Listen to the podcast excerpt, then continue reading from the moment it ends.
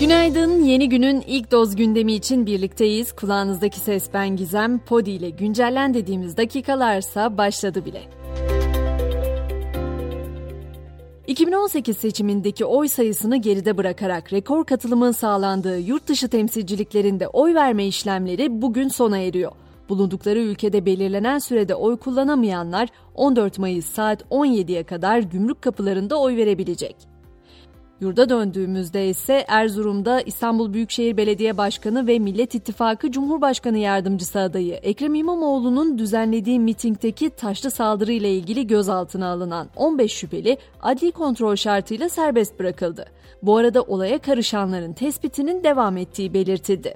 Öte yandan Millet İttifakı'nın Cumhurbaşkanı adayı Kemal Kılıçdaroğlu'nu destekleyen gençlerin Kurtar Dedem şarkısı sosyal medyada gündem oldu. Gençler şarkıda öğrencilerin sorunlarına, hayat pahalılığına, mülteci sorununa dikkat çekti. Şarkıda bu gençliğe bir garez mi var, varsa bizim de birkaç oyumuz var ifadesi yer aldı. Bu arada Kılıçdaroğlu yurt dışında yaşayan gençlere de Türkiye'ye dönmeleri için çağrıda bulunmuştu. Yurt dışında yaşayan Boğaziçi Üniversitesi mezunu bir grup öğrenci siz isteyin biz döneriz hareketi başlattı. Gençlerin şarkılarda sözünü ettiği hayat pahalılığına dair TÜİK verilerine de göz atalım. TÜİK 2022 yılına ilişkin yoksulluk ve yaşam koşulları istatistiklerini açıkladı.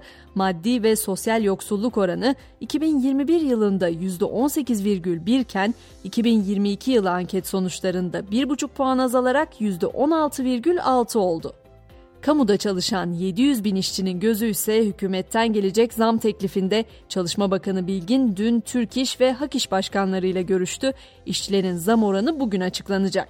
Saat 11'de Cumhurbaşkanı Erdoğan'ın da yer alacağı bir görüşme planlanıyor. Hükümetin son teklifinin üstüne çıkılması beklentisi var. Deprem bölgesi ise hala sallanıyor. Adıyaman'ın Çelikanı ilçesinde dün akşam saat 23.20'de 4,6 büyüklüğünde bir deprem meydana geldi. Depremin ardından herhangi bir olumsuzluk tespit edilmedi.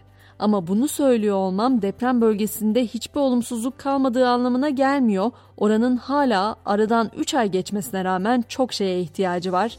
Bölgeyle ilgili Oğuzhan Uğur'un hazırladığı o programın fragmanını görmeyenlerin de izlemesini tavsiye ederim. En azından neler yapabiliriz sorusunu tekrar bir kendimize hatırlatmış oluruz. Yavaş yavaş dünyadaki yolculuğumuza geçelim. Avrupa Birliği Komisyonu Başkanı Ursula von der Leyen bugün Ukrayna'yı ziyaret edecek. Kiev'de Zelenski ile görüşecek olan Leyen, Avrupa Birliği'nin Ukrayna'ya desteğini yineleyecek. Ayrıca komisyon Rusya için de 11. yaptırım paketi hazırladı. Brüksel yeni paketle yaptırımların uygulanması, etkinliği ve delinmesini önlemeyi hedefliyor. Reuters'ın haberine göre ise Rusya Karadeniz Tahıl Koridoru Anlaşması'nı bir fiil durdurdu. 90 geminin Ukrayna limanlarına gitmek için Türkiye karasularında onay beklediği belirtilirken anlaşmanın 18 Mayıs'ta sona ereceği kaydedildi. Sosyal medya konusunda ise Twitter'ın CEO'su Elon Musk'ın aldığı yeni karardan söz edeyim. O kararla bazı hesapların kapatılacağı açıklandı. Musk Twitter'da birkaç yıldır etkin olmayan hesapların sosyal medya platformundan kaldırılacağını açıkladı. Bilindiği üzere Twitter'ın politikasına göre kullanıcıların hesaplarının etkinliğini korumak için en az 30 günde bir giriş yapmaları gerekiyor. Sosyal medyayla sinema dünyasının kesiştiği noktadan da bir haberim var. TikTok ve Paramount Pictures yeni Transformers filmi için ortaklık kurdu.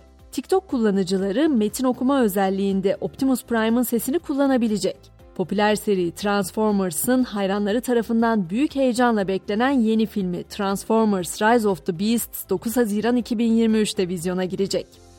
Bu yaz belli ki beyaz perde için heyecan verici olacak zira 2023 yazının sinema dünyasındaki en büyük gündem maddelerinden biri için de geri sayım sürüyor.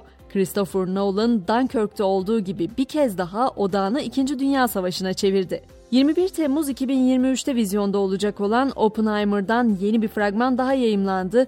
Oppenheimer bugüne dek filmleri 11 Oscar ödülü kazanan Christopher Nolan filmografisinin 12. uzun metrajı olacak. Beni bıraksanız akşama kadar film anlatabilirim ama artık spor dünyasına geçelim. Süper Lig'in 33. haftasında lider Galatasaray sahasında ağırladığı Başakşehir'i 1-0 mağlup etti ve zirve yarışında kritik bir engeli kayıpsız aştı. Trabzonspor'da sahasında Ankara gücünü Umut Bozok'un golleriyle 2-0 mağlup etti. UEFA Şampiyonlar Ligi yarı final aşamasının ilk ayağı da bugün tek karşılaşmayla başlayacak. Real Madrid'in Manchester City'yi ağırlayacağı maç saat 22'de. Ve güncellenin sonuna geldik. Bu sabahın sözünü Frida Kahlo'dan bırakacağım. Tam da seçim haftasında böylesine gerginken ortam insanlığımızı, vicdanımızı hatırlatmakta ve hatırlamakta fayda var diye düşünüyorum. Şöyle diyor Kahlo. Yüz kere yere düşmüş olayım. Başkalarına çelme takan biri olmayacağım. Ben kazanan değil, insan olmak istiyorum. Peki ya siz? Akşam 18'de ben yine buralardayım. Elbette sizi de bekliyorum. Görüşünceye dek şimdilik hoşçakalın.